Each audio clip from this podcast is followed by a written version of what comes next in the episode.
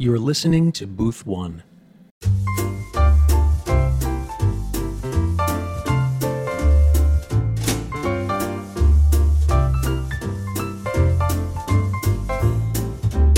Welcome, friends, to another edition of Booth One, where we bring the art of lively conversation about the performing arts and popular culture right into your living room or wherever you might listen Car, to your most podcasts. likely, yeah. Most people listen in their cars, from what mm-hmm. I understand. It's a great way to spend time on a I do. long road trip.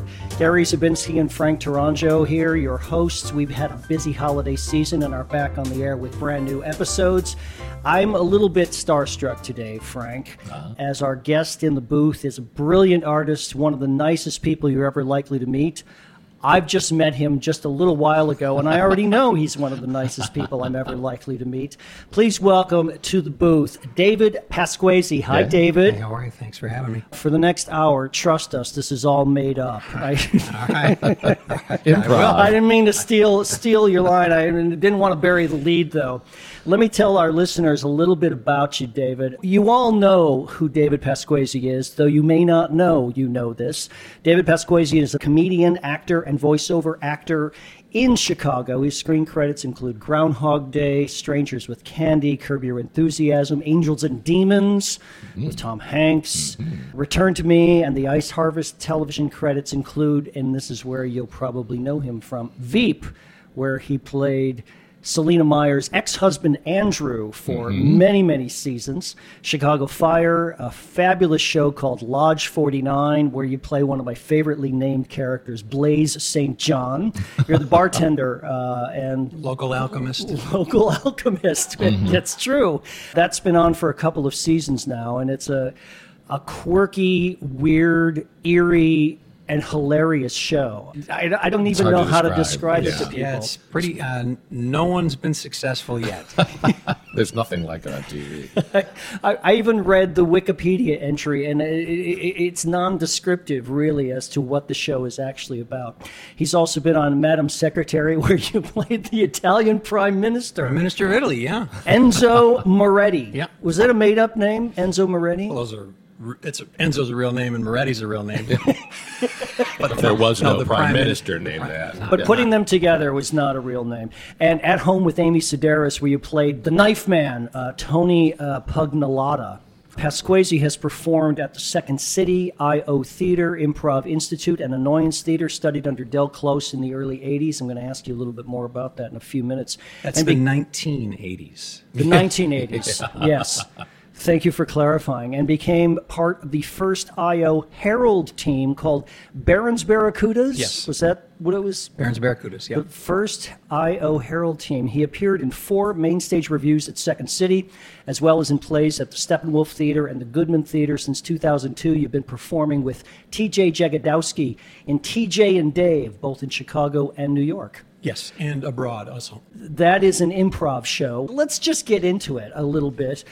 Describe, first of all, for our listeners, what a Harold team is. Well, Harold was the, it's a long form group improvisation that was developed by Del Close as a performance piece. It was developed earlier as a, a method to create material that would then be in revues out at the committee in San Francisco in the 60s.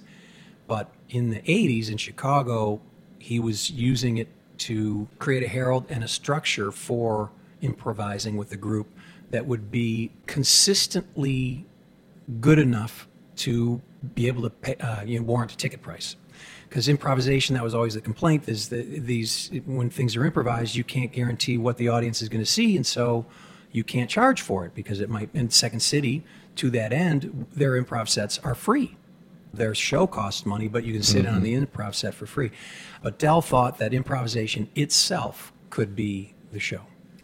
And where did the name Harold come from? I think I know this story. And how are you spelling Harold? Herald, H A R O L D. Okay, as opposed to H E R or A L D. There's you know, Uh, Harold, Harold exactly. Angels. Harold. Now, I'm going to forget who it was, the piano player at the committee. They, what are we going to call this thing? And the Beatles had just mentioned that their air, haircut was named Arthur. right. What do you what do you call that? so, I forget I, it's, I forget who the piano player was who said it, but Yeah. he uh, he said let's let's just call it Harold, and it stuck. So it, it comes almost out of nowhere. It's almost like how Steppenwolf was named when they were trying to think of a name, and someone happened to be reading Steppenwolf at the time and held up the book and said, How about this? and it worked.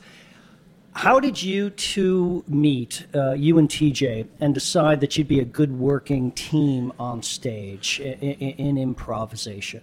I've been out of Second City for quite some time, and so he's about 10 years after me at Second City. So I'd seen him on stage there. I'd never really worked with him, though. And then we got thrown together at a, a Chicago Improv Festival night. Some people had to cancel, and so they cobbled together a group of people who were local. And so that was the first time I'd really done much with him. And we did a couple scenes, and we got along well, and so we decided to maybe try something. Did you feel some sort of simpatico? Well, not that night Chemistry? perform- not necessarily that night performing, but when talking to him that night, we found it found out that we're kind of interested in the same type of improvisation and reverence for it and belief that it can be pretty cool. It, it, it is pretty cool. Let me describe something about your show, the TJ and Dave show, or TJ and Dave. When you get on stage, you introduce yourselves, you work the crowd a little bit sometimes, and then the lights go off. And then the lights come back on, and you're just standing there staring at each other. The audience is waiting, wondering what's going to happen. So are TJ and Dave, I assume. You're trying to read the situation and read your partner. There are no audience suggestions to kick off the show. There's no plan. That Frank, they don't say, "All right, give me a mm-hmm. time and a place." Right, that's what they usually do Give me a style. things, yeah. Nothing like that. It just mm. kind of comes out of well, seemingly nowhere. Though I know better from reading your book that it's not actually out of nowhere. TJ and Dave begin each night as a complete blank without even a glimmer of an idea about who they're going to be for the next hour or where they'll find themselves, and yet without fail, this elaborate operatic two person play or more. It could be, well, it's two people, but it could be Multiple Often a lot of many characters, characters. Uh, filled with incredibly rich characters and situations emerges. Completely is the phrase tabula rasa. It's a kind of a, As we walk in, yeah, yeah, hopefully blank Yeah. slate, yeah. a blank slate. But it's not really a blank slate. You and TJ, along with Pam Victor? Victor, uh, wrote a book called Improvisation at the Speed of Life, where you talk about your approach to this kind of long form, seemingly out of nowhere improv. Tell us a little bit about what that style developed from. You talk about things like dare to bore and prepare yourself by knowing everything you possibly can, which is one of my favorite sections of the book. Because we were taught that as actors as well. Mm-hmm. Know everything, one of my professors once said, because you never know when it's going to come in handy. And I mm-hmm. imagine that it's even more important in that respect. So you start with nothing, but it's not really nothing, is it? Right, and I think some a lot of times when people are improvising, they're thinking, "Oh, what can I make this into?" And we look at it a little differently. We try to figure out what is this already. So it's more about discovery than invention. For and and it, and the reason for that is not out of any noble cause. It just seems to work better than making stuff up. We'll just find out, and and it's real simple stuff. The way we're standing will inform the way you're you, the way you look at me tells me who I am. So I better be paying attention to you so that I'll be able to figure out who I am. So we try to figure out what it is that we're what we're stepping into when the lights come up rather than making stuff up. yeah, there's this metaphysical quality that the scene or the situation is already going on and you're kind of stepping into it. Right. That something is already happening before you even know what that thing is, and you're picking it up in the middle, towards the beginning, towards the Yeah, right. end, somewhere, Somewhere along the line. Another thing that you mention in your book is being funny is not the goal. Being present is the goal. Right. Um, and, and that's for this kind of improvisation. A lot of time, improvisation, the goal is to be funny. That's just not what. That's what, a lot of people go to Second City to do, to, Right. to drink and laugh. Right, and or, or also a lot of game uh, improvisation, games or short forms or scenes. The job that they're supposed to be doing is being funny. That's not our job. In- But isn't that an offshoot sometimes? Things often become funny. It yeah. often is, yeah. But when the goal is to be funny and you fall short, Mm-hmm. it's brutal uh, for everyone involved. Um, but when the goal is just to be present, you can you can maintain that. Mhm. And some funny comes along. Great. yeah. Mm-hmm. Absolutely. But also, it's open to these other. Uh-huh. It can be sad. It can be heartwarming. It can be kind. Um, it can be brutal. It can be scary. Mm-hmm. But You're not limited. Right. You trained early in your career with the famous Del Close. Famous to us. If you don't know who he is, Google him, get his book. Uh, you'll learn an awful lot about this style of improvisation, and you'll learn an awful lot about life. Uh, One thing he said this is a quote that I love the improviser's job is to live an interesting life, then tell people about it. Yeah, that's what I remember from class. And but it's weird because I I've gone to I've sat in on classes taught by people that were fellow students with me with Del. And then they they say things like, well, as Del always said, and then they'd say something that I've never heard before. and I was in every class that they were in.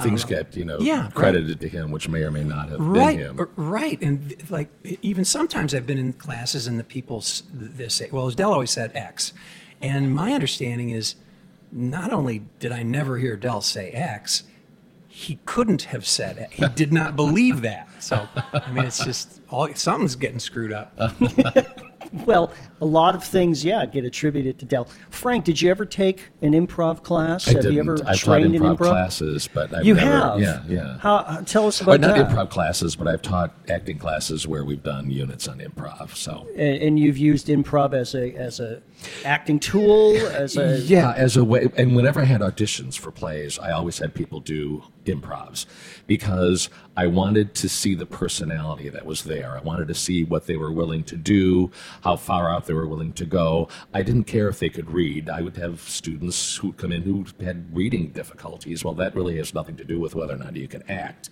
I wanted to see the person, and that showed me the personality you much know, more you, you so. mean reading a script, Yeah, not people, I never ever had people get up and read from a script. I I just see. because I first of all I didn't want to hear the same thing thirty times. Yeah. But also I didn't care. I don't care if they can read or not. I assume that if they get a part, they will have someone read it to them to learn their lines, maybe. Mm-hmm. But you know, a lot of people don't read very well, or they read like this, and it's very when they're reading. But if they're being themselves in some kind of improv, and I would give them very simple things, you know, to do like boyfriend and girlfriend in an argument or something, things that they could relate to. But I like to see the person, Yeah. not not to hear him read. You, you've also taught improv, David, uh, have. on many many occasions. What do you find to be people's biggest impediment to performing this this this art form? I, I call it an art form. I've never actually jumped in with both feet into an improv situation because Other than this, it scares Right. me.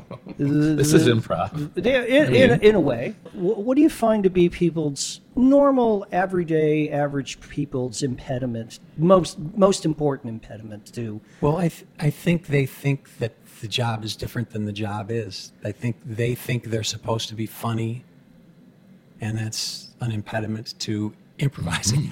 Yeah. Uh, because the most important thing in improvising is li- you know paying attention, listening, and just paying attention.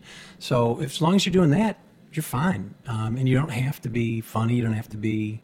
We, we were teaching this workshop once in it was overseas and there was people from a bunch of different countries there and and this one woman got up and we just like to see what everybody's doing so we put them together and have them just improvise a little bit little short things and this one woman would jump out in every scene and interrupt and do crazy voices and real clownish behavior always facing out to the audience and we're just like, huh, okay. And we didn't talk them to ourselves, TJ and I. We're just like, okay, took note of that. That's something we're going to have to, that's not what we're doing. Mm-hmm.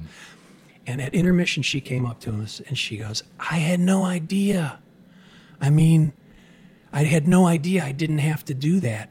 I mean, you saw me. She was doing what she thought what she was supposed to be doing. Um, and for us, you don't. That's not what you. You don't have to do that. You can just kind of be genuine moment to moment, and the rest of it takes care of itself. How was she after that? She was great. Okay. She was great, totally relaxed. So there, there's a peace that comes over you when you realize you don't have to do this thing mm-hmm. that you don't have to do. Mm-hmm. That you, you know, I'm, I can't do that. I can't make you laugh. Mm-hmm. I can be genuine in fits and starts. So I, I've seen the TJ and Dave um, at the IO. Why do I laugh? Why do I laugh almost uncontrollably sometimes? Uh, eh, eh, not that funny things don't happen, but that's not your goal. And, and frequently there's long stretches where nothing really funny is going on, but I am on the edge of my seat, wondering what the next line or the next discovery is going to be. Well, I think a lot of it is the audiences, the people that are there are up for it. And that, it, that's what it requires. It requires interested people watching it. And so that's kind of all we're asking is that everybody, well, let's all find out together what we're doing. We're all finding out at exactly the same time what's going on. And people that are invested in that tend to pay closer attention. And I know from talking to people that a lot of times, oh, I think I bet they're going to do this, or I bet they're, I bet those guys that we saw earlier are going to show up in the basement, or, and it doesn't happen, or it does happen maybe, but everybody's kind of playing at home as well.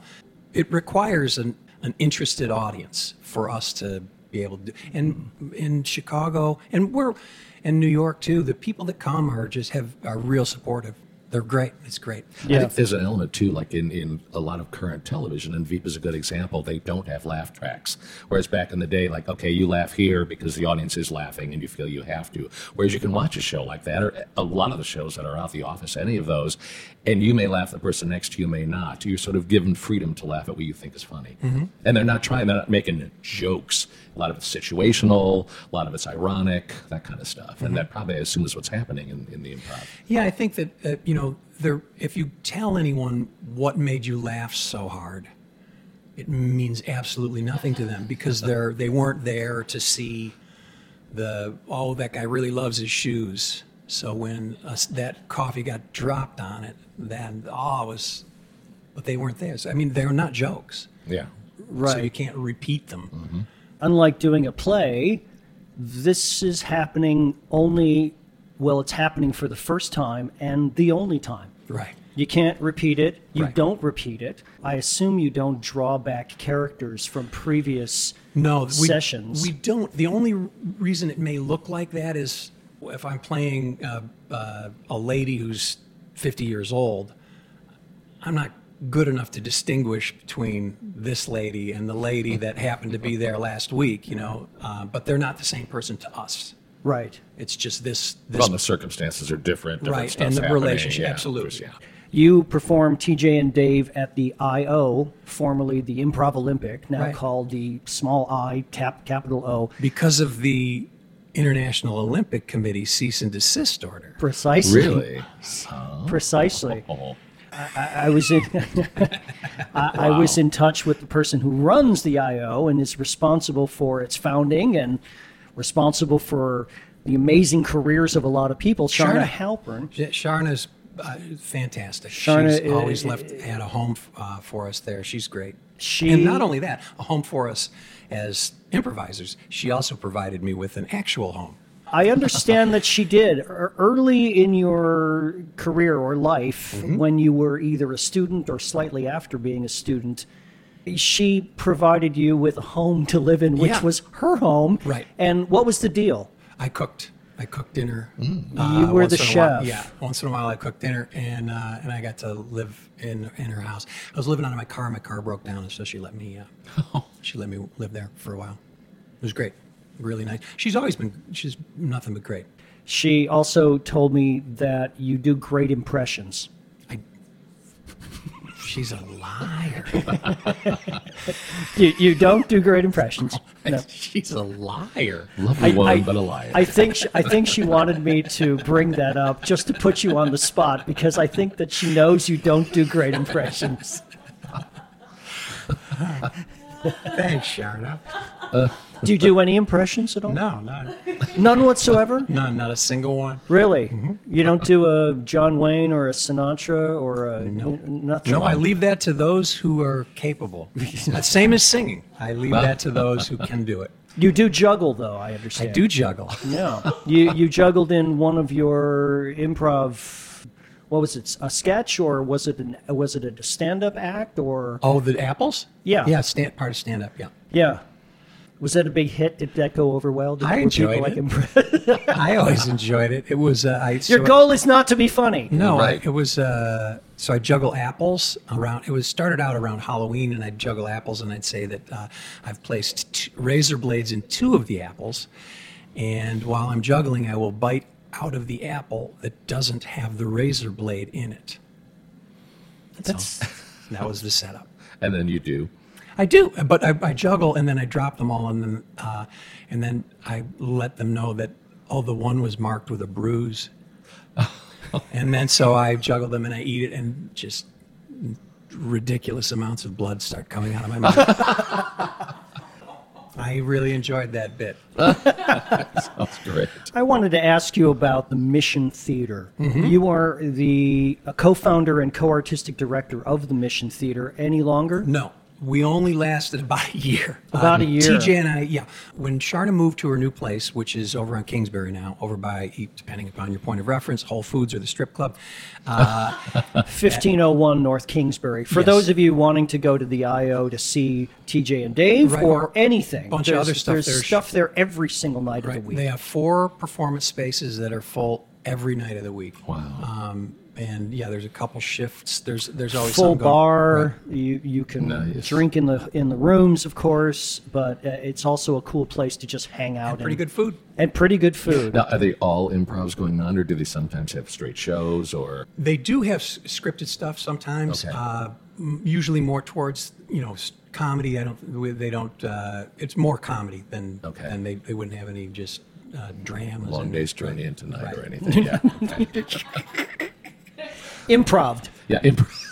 We'll just take the stru- give us give us a setting and give us a character, and we'll just improv Long of a Day's Journey. salesman, Death yeah. of a salesman. So this okay, walk over to the table, And die. uh, Willie, and drop your bags and slump in your chair Yeah. and go. What days have you and TJ played regularly at the IO? Was it We Wednesday started, nights? We started on Wednesday nights at 11 p.m. That covetous Wednesday at slot. eleven. yeah, yeah. Right, right after Lodge Forty Nine, I think. It was- yeah, we started out late because in case uh, doing shows, if I was doing plays, I could always always make it. At, yeah, so at Mission, the Mission Theater, we opened up as a sketch revue. yeah.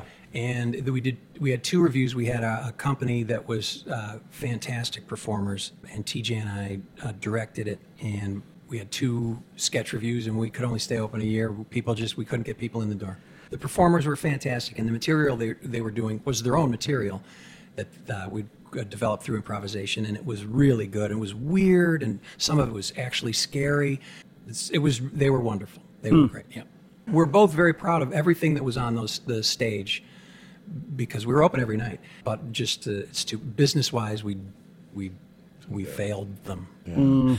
When was that? What year was that? And I think 15, 50. Oh, okay. Mm. All right. 15 or 16. Okay. I want to ask Frank about something that he just saw. Speaking of dramas and Drama. straight plays, uh, non-improv. I was not able to go to this because I was uh, working on my concert sequence that week. But you attended with our producer a play called Sheepdog at the Shattered Globe Theater, I did. directed by our friend and friend of the show, Wardell Julius Clark.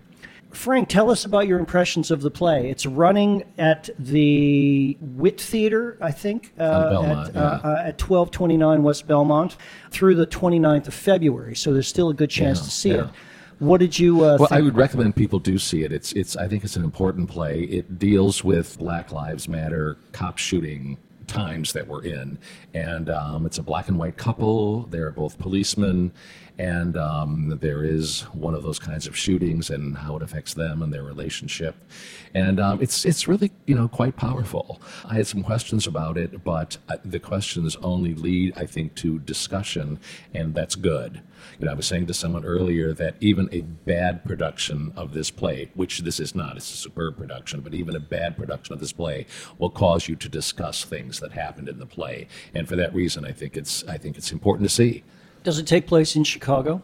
It takes place in Cleveland, which is kind of Chicago-y in the sense that the cops face a lot of the similar circumstances that uh, that they do here. But the performances are excellent, particularly the young man who is the white character, and uh, he shows a lot of dimension. He gets involved in a situation, and you see it from a lot of different points of view. The play doesn't give you answers, but and it doesn't make excuses for things, but it shows reasons why certain things happen, and it, it helps you kind of understand and make you angry. This play is by Kevin Artigue. Mm-hmm. And again, directed by Wardell Julius Clark, running through February 29th. Chris Jones gave it a very thoughtful and did. very nice review Yeah, in the Chicago yeah. Tribune, four stars. So Which she doesn't do very often. not very often. It is absolutely worth going to see, and I, I plan to see it in the, Good. in the coming uh, week Yeah, or two. Uh, I've got a few Everyone should. things on my docket to see, including Bug at Steppenwolf, Which which, I'm you're seeing going this week, this yeah. weekend. And uh, we're going to Roe at the Goodman Theater as well, Yeah. uh, about the Roe v. Wade, Right, not about um, fish eggs not about fish eggs. Or a crew team. or, or a crew team. well, or maybe it is. Maybe maybe they bring all that in. We don't know. We don't know. I, we'll we- find I, out. I, I do not know. I understand that you foster dogs, you and your wife. Are you More my wife. Oh. Your wife Yes. is a dog fosterer. Yes, she works. Uh, she volunteers over at Paws, and so we end up with uh, we end up with pups. And how long do you generally keep them before you send them off to their forever homes? We usually just a couple weeks. They're Oh. usually yeah, it's usually in there there for for some reason they have to they can't be in general population for because of their age or something. They haven't Yeah. had their shots or whatever. Yeah. Is it hard to give them up? Sometimes, Yeah. sometimes happy to. Oh, Well, Frank, I don't know if you've been reading about this uh, emotional support animal decision from Yeah, the FAA that just it. came out. They are going to designate a support animal as a dog, a dog who performs a specific peacock. function. which people have had. We've done stories. Yeah. Uh, I've reported on this program about emotional support ducks on planes Uh-huh. wearing shoes, pigs on planes. Uh, we even did a story about an emotional support clown that some guy brought to work when he was in fear of being fired by his boss. So he, Uh-huh. he, he wanted a companion to kind of lighten the mood. I, he got fired anyway, but Yeah, the emotional support clown was about the farthest I've ever heard anybody go. In but I think yeah, they're emotional limited to dogs, and I think it has to be a certified service dog or something like that too now. It's true. so it's there's true. all these So it other has to be able to perform tasks. something like that. But yeah, it was getting ridiculous. It really was. It's People like I need my Chihuahua with me because Yeah. whatever. Take a Xanax. Yeah, Come on. or, Yeah. or drive. Or drive. Or drive. Take the train. Besides Del Close, who we've talked about a little bit, who who were your earliest influences in the art of improvisation? Well, actually, my introduction was following my brother Tom along to uh, a class that he was attending at the Old Players Workshop at Second City, and our teacher was Judy Morgan, and she was in the cast at Second City with Harold Ramis and Joe Flaherty and Brian Doyle Murray and John Belushi and Classics. And Ju- I mean, it was one of those cats, and uh, and Eugenie Ross Leming. That was one of those amazing cats. Del was their director. So that was my introduction to improvisation, and then I started reading about it. I read Jeff Sweet's book, Something Wonderful, right away, and I. Uh, I didn't really know that much about improvisation. You know, I didn't. I knew it was second. I knew Second City was, but they, their show isn't really improv, improvisation. That it's a sketch revue. But it's created through improv, Yes, it is. and then they kind of set Exactly. some Solidify things Exactly. a little bit. I mean, it, Right. may, it may not be exactly the same every night. It might not be like a written written script, Pretty- but it's pretty, pretty close. close, Yep. right? Absolutely, and but it's it developed out of improvised Mm-hmm. scenes. And I remember talking to Bernie about this. They just stumbled, kind of stumbled across that. They so they asked for suggestions from the audience, so they they know that the audience is thinking about these things because they get that suggestion frequently. And they've performed it in front of an audience many times before it becomes a show, so they don't have to wonder if it's going to work. Mm-hmm. So it's it's already proven Yeah. before the show opens. Yeah. So it's pretty pretty nice formula. Scripted improv. Yeah, Almost. right. It's what it becomes, right? Yeah. Mm-hmm. Which is why they can advertise it and they put a title to it. Right. Uh-huh. And that's the show. And that was the thing. Bernie thought that you could not charge for improvisation, and Del believed that improvisation itself was the sh- could be the show. We saw your show one night, and it was on November 9th, 2016, which is the day after the election. And I remember sitting at the bar with a lot of very depressed people, um, including our producer. And your show was immensely cathartic that night. I can't even remember what you guys were doing, what you did, but it was a complete release from the, well, we were a little depressed, Frank, as Yeah. you know, which is. Well, as was I, because November eighth, twenty sixteen, it's your birthday. was my birthday. So Yeah. happy birthday to me! Terrible gift. Mm, and it was a milestone birthday, so I had a big party going on with all these TVs, and yeah, memorable. I should have come. I should have come to your show the next day. Have you ever, you and TJ, or, or- well, let's just stick with you and TJ. Have you ever played talking animals in your improv? Or are you always people? I don't think we've ever been not people, TJ and I. I don't think How so. about inanimate objects? I don't think so. I don't think we have ever. I certainly have, and in other Sure. uh, uh, and still would be happy to. Uh, but I just I don't think that we ever have. Well, it depends what you're reading from your partner, obviously. Yeah, I- Yeah, the way you set it up, that sounds like it'd be very odd. That I look at you and you're supposed to be a chair, and you're supposed to know that from Yeah, improv. That'd be right. weird. And the Yeah. way you're looking at me, Yeah. I can't imagine that you're right a llama. Yeah, right. You look you look exactly. an awful lot like a human. That's right. Well, we do a segment on our show called Good Times and Bum Times every once in a while, David. In Good Times, uh, humble bragging, good week for humble bragging after Burt Ward, who played Robin uh, to Adam West's Batman in the campy 1960s TV series, claimed that network officials made him take penis reducing pills to reduce a large bulge in his skin, skin tight costume. Yeah, I know the feeling. Ward is now 74, and he said he complied for three days, but then he just used his cape to cover it up. I've never heard this story before.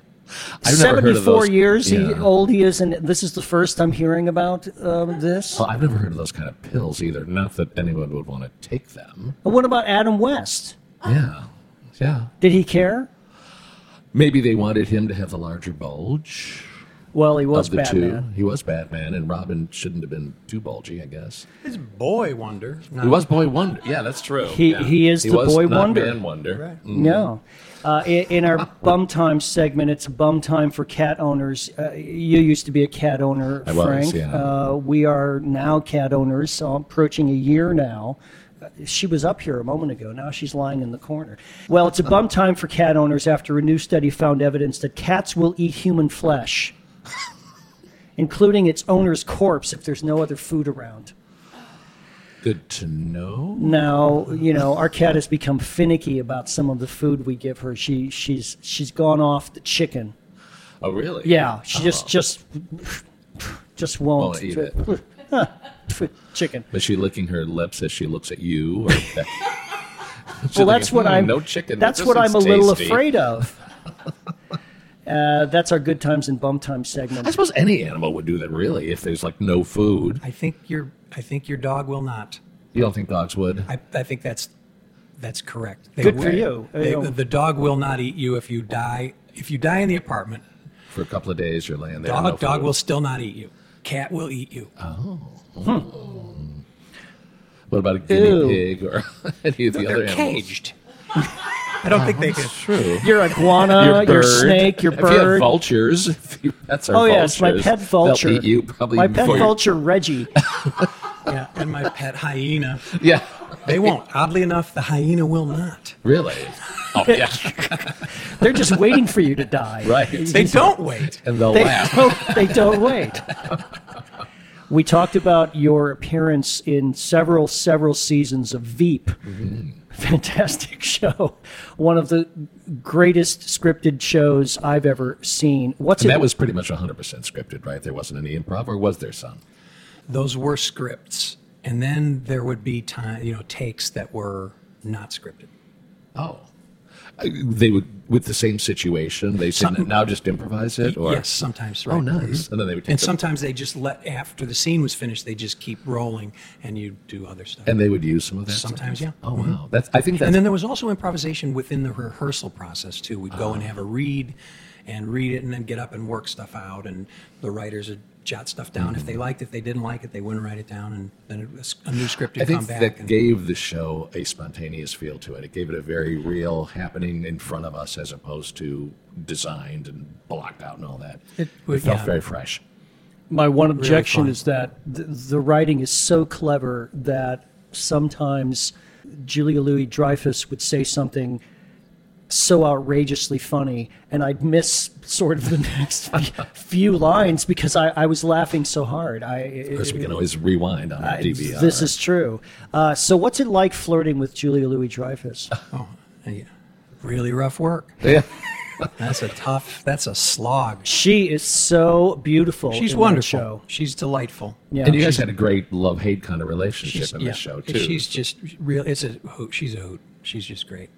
As I said, you play Andrew, her ex-husband, who's and how did that come about? always Did you just ruining a the regular picture. audition or? Right. I auditioned. I auditioned a lot for that show. Hmm. A bunch of different parts, and then I ended up with that one. Did you know her from her Chicago no, I days? did not. I really? didn't know, and I didn't know Kevin. I knew Gary a little bit, Gary Cole. Mm-hmm. We'd been introduced because I did a show at the Remains. Um, Yeah, they've all done stuff here. Right. They're Yeah. almost all of the, or not all, uh, who Reid and Tony Hale, I think, are the only two that were not, Okay. have some Chicago roots. And I knew Matt, Matt Walsh, uh, but I had not met Julia before. I had not met uh, Kevin Dunn before. I had not met Anna. I went to school with Kevin Dunn as well. Oh, wow. He was uh, a senior when I was a freshman, and was you know one of those. You could tell he was destined for greater things. Just what, and just everybody on there too is that they're really bright and kind, and everyone's playing an, a horrible, evil idiot, and they're just no In a one's very li- likable way. No one's like that. I mean, they're just it's they're all like, it's it's they're lovely people. it's it's an absolutely fantastic show. If you haven't watched Veep, start at the very beginning Yeah, and you're in for uh, a treat. watch watch the seven seasons. I guess I'm jealous. If you've not watched it, I'm jealous because you get to experience all that for the first time. in your book, you talk about a concept or the concepts of heat and weight. Fascinating chapter of your book. Can you describe heat and weight to our listeners as it applies to the work you do with TJ on stage? Yes, I can try. So those terms, uh, heat and weight, refer to the gravity of the situation and the emotional charge of it. So we don't know anything when we're starting, so we're f- kind of figuring it all out. And it's like, well, what this feel? This feels casual. Okay, so it's not not not a lot of heat, right? It's not. This seems casual. Uh, sometimes somebody comes blasting into a room and they're fuming that's got more heat and then what is the weight of the situation how grave is this they seem it seems like someone someone's life is in danger. That's a different thing. Like the the stakes basically is another way to view it. So the stakes and the emotional charge. Mm-hmm. And that would have both heat and weight if a mm-hmm. person comes in and in some kind of danger. Yeah. Mm-hmm. right. A, a lot of heat would be an opening line like my mother's lying in the next room in a coffin and you're asking me for a divorce that has a lot of heat depending to it right how away it's how it's said well true that would that would sort of set up a slightly heated situation to start with, right? Or a little bit more heat in the relationship. Right. but- Potentially. But going back to what we were talking about earlier, what is this already? Right. Well, what is this? So it's just trying to suss out and feel like it, and we, and it doesn't. The the calibration of heat to weight is uh, like that's the thing about like studying improvisation. You try to figure it out. It's just like it's not. There's no figuring it out. Just Yeah. just keep doing it. Um, but these are ways that we we just we don't weren't, didn't do this on purpose. We just noticed that we tend to look at things this way, and you know those uh, those different when in a helicopter when they're looking through walls for a heat signature, Yeah. right? Yeah. Where we see a blob, and then the closer we get, it's like okay, that oh that might that might be a dog, it might be a, a colt. And then when you get closer and it starts to reveal itself more, it's like, okay, we know roughly the size of that thing. It seems like a mammal. Okay. And we get closer, it's like, okay, it's just, it's a dog. But at first, we're, so we're just trying to figure out, and we use these um, rubrics or these characteristics to, to because it's helpful to look at it more that way than to try to figure out, are you my dad or are you not my dad? Because that doesn't matter what is our relationship and what uh, whether we're father son is not as important as we're friendly with one another or there's animus between us. Tho- those things are more important. Or um, yeah we really cannot be in the same room. Doesn't matter if we're father son doesn't matter if we're guard prisoner doesn't matter. Does that come later then as you're going, um, or does that not have to happen at all? It doesn't always happen, but um, as long as we're consistent with what we've established or, or what's been established, we, it doesn't, and then it might come out, it might not come out, but we're not going to change our behavior anyway, uh-huh. depending upon it. You've established who you are. Right, uh-huh. regardless of the label. Uh-huh. Right. uh-huh. And the, the speed of life that we, because people talk the, the difference about, you know, uh, it's slow comedy or fast. And this is, I think it's neither. It's, mm-hmm. it's just, this is the way it goes. Neither and both. Right, exactly. Exactly. Cool. You say in the uh, introduction, or near the introduction of your book, that you learned many lessons from Del Close that you still employ every time you take the stage. Decades later, I mean, it's been many years since uh, you worked with Del. Uh, Del taught you to play slowly without worrying about entertaining the audience. This goes back to the goal is not not, to be funny, right? He stressed the importance of playing at the top of your intelligence. This mm. goes back to know everything or know as much about things as you can. And Keep up on current doing it. events, study human behavior, Right. just everything. He instructed you to play characters close to yourselves as a thin veil and to respond honestly to the scenes and the other players. Yep. Do you feel that when you're out there with TJ, do you ever reach really far for a character that's very unlike you that you don't really know much about, but you're going to create it anyway because that's how you're feeling? You mentioned a 50 year old woman. Yeah, that's, yeah, but I've been around a lot of them. True. for my whole life. We sometimes play characters that are broader or, yeah, f- further reach. Um, li- often later on, not from the beginning usually, hmm. because we need to have like most of the character. If it's a real strong character, oftentimes that's a restriction on certain thoughts of my person. And I need it all to figure out what's going on. Once something's been established, we've talked about someone, we've talked about a character and given them attributes, I can go play that person hmm. In a different manner because I'm it's already been basically it's been written. The character description has been written already by us during the show. So I go and The mother or something like that. Exactly. you And go beat she's a up, yeah. shrew. We know she's a shrew. She's a miser. She's a hideous person. I'll go play her. Uh-huh. Um, but when it, when we don't know that about ourselves, so we tend to play it a little closer to, to us. Another big lesson that you took from Del uh, was not to talk too much because overusing words diminishes the power of each one. Uh, Del taught us to dare to be poets. You talk a bit in your book improv- improvisation at the speed of life about don't be afraid of the silence. Yeah. Again, I think some of that is the the reason that people are afraid of silence is uh, that they they think they're supposed to be, you know, entertaining. The joke in there somewhere. right? Yeah. And people, you know, we're just doing. We're we're kind of we're trying to be believable, and oftentimes people don't talk. Well, and you feel that silence with tension. You Yeah, it's feel not- it with thinking. You feel there's a lot of things. It's not empty. yeah, you're not just standing there. I I recall laughing through some of the silences when I've seen your show because mm-hmm. there you are in a situation and suddenly something gets thrown out and you're just you guys just stand there. Awkward, awkwardness is this hilarious. awkward yeah. silence. Uh, It's sometimes an awkward silence, Yeah. sometimes not. Sometimes it's a very knowing silence, uh, and uh, it can be some of the more entertaining and funniest portions of your evening. Yeah, the uh, TJ says that you always have, just to remind when we're teaching, we're reminding people, you always have the option to respond with silence. Hmm. You don't have to respond with words all the time. I wanted to mention, along these same lines, something that I've been reading recently. Got this for Christmas. It's called Life Isn't Everything. It is a Mike Nichols as remembered by 150 of his closest friends. Oh, nice.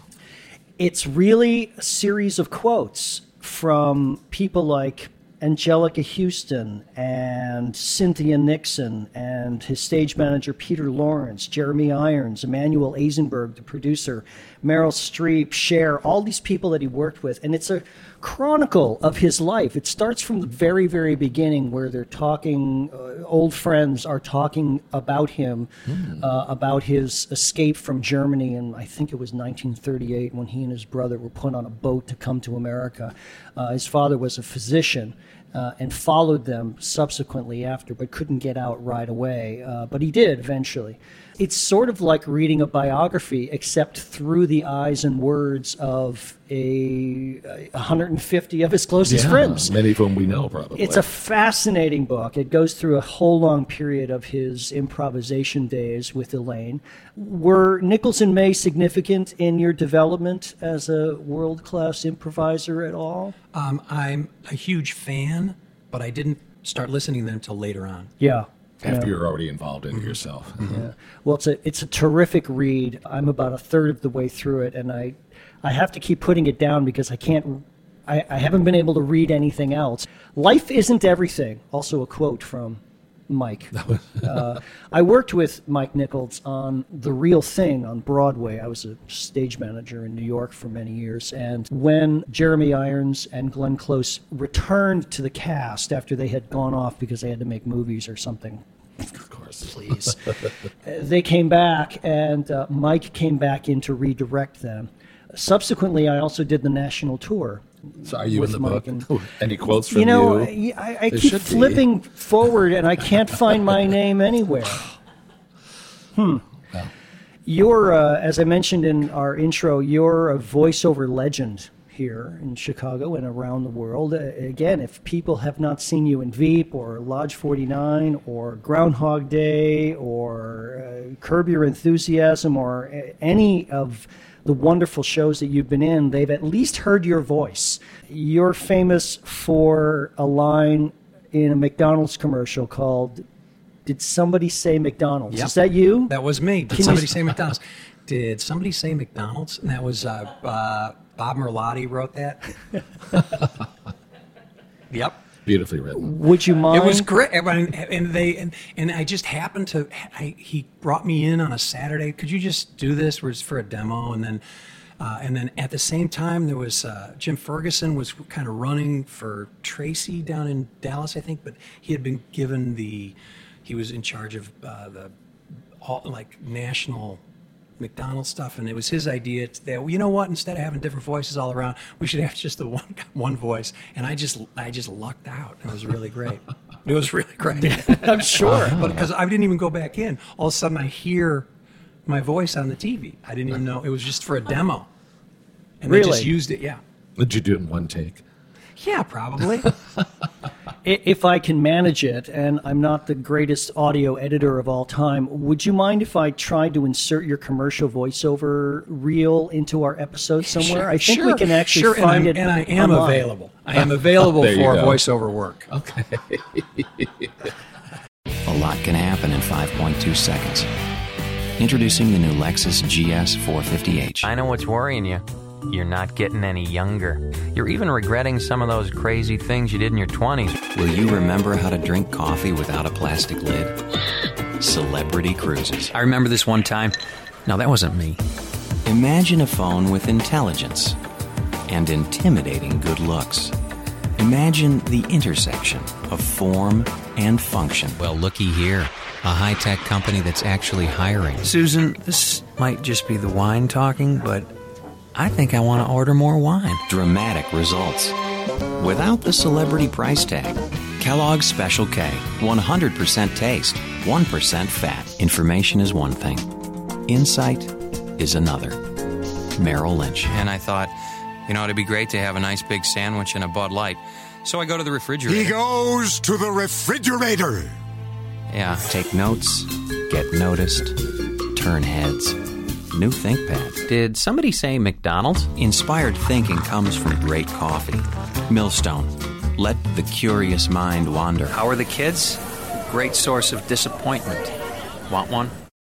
Things about you can be found at davidpasquesi.com. Some things I have not. I have not updated it in a very long time. I'm terrible about Really? that kind of thing. Yeah, but yeah. Because it does say you're like 24. Well, that's true. David, 24 is. Does voiceover work still pay really well? Um, I don't know. Uh, oh, yeah, you haven't done I it in a haven't- while. I haven't. I haven't been. I haven't gotten a voiceover job in a little while. Um, I used to work all the time, and it just Yeah. kind of. I was ended up doing other stuff, but uh, I just I don't know. It just went kind of went away. It Yeah. it changed drastically. When I first started, there was you know Chicago was this post production hub, and because of technology, they had to record people that were here they don't have to do that anymore. They can record anybody anywhere in the world, and um, anybody can do it. So I was I, I benefited from having a lot of work here and not a lot of people doing it. So Booth One is focused on giving the Chicago theater community a forum for telling their stories and sharing their passions. In fact, we are one of the only outlets for that platform, Frank. Uh, if you'd like to support Booth One in bringing you the best and lively conversation about the arts and popular culture and amazing guests like David Pasquesi, you can go to our website at booth-one.com. That's booth-one. Correct. Com. Click on the donate button. It's easy, it's quick, and it's tax deductible under our 501c3.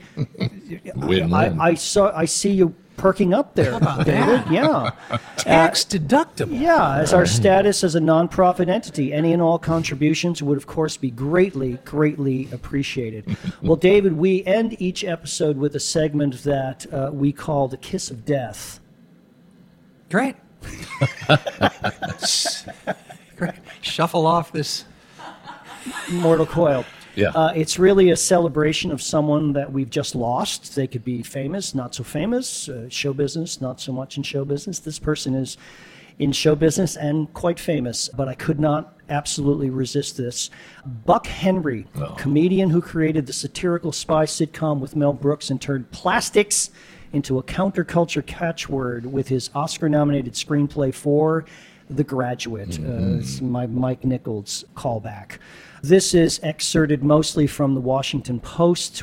Mr. Henry dabbled in improvisational comedy as well as theater, television, and film. He received an Academy Award nomination for co directing the 1978 Afterlife comedy Heaven Can Wait with Warren Beatty. Did you know this, Frank? I did know it. Yeah, I love yeah. that movie. Uh, he wrote the Barbra Streisand screwball comedies The Owl and the Pussycat and What's Up, Doc? That's from the 70s, and appeared as a droll supporting actor in nearly every film he helped create, including a turn as the hotel clerk in The Graduate. That's a great, Yeah, yeah. that's a great, great scene. I never wanted to stay at anything very long, he told the New York Times. I'm moderately lazy, and I'm interested in much too large a list of things other than my career. Hmm. Did you ever meet Buck Henry, I never uh, did. David, or work with him in any No, way? huge Yeah. fan. I did. I um I was at the Telluride Film Festival, and he was going to the same restaurant as we were going in, and I stopped and talked to him for maybe five minutes. He was very nice and didn't mind someone coming up to him on the street. So I did have my Buck Henry encounter. That's fantastic. Mr. Henry maintained a close association with Saturday Night Live, where he hosted 10 episodes. He hosted 10 episodes in the show's first five seasons. In one sketch, I remember he played Lord Douchebag, an 18th century English nobleman. Lord and Lady douchebag. They're, they're having there's like a dinner party, and they keep introducing Lord and Lady Salisbury, Right. the guy who created the Salisbury steaks, and then suddenly there's Lord and Lady Douchebag. I remember his Uncle Roy. Remember that? The inappropriate uncle who was babysitting the two Oh, kids. Uncle I have a hard time getting that on TV today, but it was hilarious. It- then. one of the lines from that uh, 18th century nobleman sketch is Parliament has always had its share of douchebags and it always will. he was the funniest and most serious guy I ever met simultaneously, said late director Mike Nichols, a childhood friend with whom Mr. Henry collaborated on an adaptation of Joseph Heller's Catch 22. Mm-hmm. Yeah. And somewhat less successfully, The Day of the Dolphin in 1973. It was a thriller about a plot to assassinate the president using English speaking dolphins. Speaking of speaking animals, George C. Scott was in this movie. Oh, you remember? Oh, yeah. Day of the My Dolphin. love, Pa. What's that? That's a quote from one of the dolphins. wow. See, you could work this into a whole evening. You could do an I, evening. not- I, I take it back. That I just did an impersonation. I just there did you that. go. Brilliantly. and you said you weren't any good. yeah. The Graduate remained their most enduring project. The film made a star of Dustin Hoffman, a soundtrack by Simon and Garfunkel. The film captured the alienation and rebelliousness of the era and was later ranked number seven on the American Film Institute's list of the 100 best American Yeah, it's a great movies. Henry Zuckerman was born in New York in 1930 as an only child. He invented a pair of imaginary siblings, telling friends that they lived in New Jersey because he assumed no one would ever go there to visit. his father was a prominent stockbroker, and his mother was silent film actress Ruth Taylor. I, I, I'm not familiar with, her with her work. But she played the flighty Lorelei Lee in the 1928 gold digging comedy Gentlemen Prefer Blondes, which Marilyn Monroe subsequently played in 1953. In 1952, he performed with an Army theater group before b- beginning a long Benjamin Braddock like period of what Mr. Henry described as, quote, vigorous total unemployment, characterized by a great deal of sleep.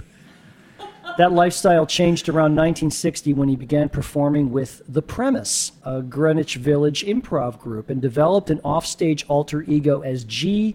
Clifford Prout, prudish president of a spoof or- organization called the Society for Indecency to Naked Animals. This was a whole organization that all they did was spoof things about naked animals. In fact, Walter Cronkite interviewed him as G. Clifford Prout, not really knowing that this was all just a big put on.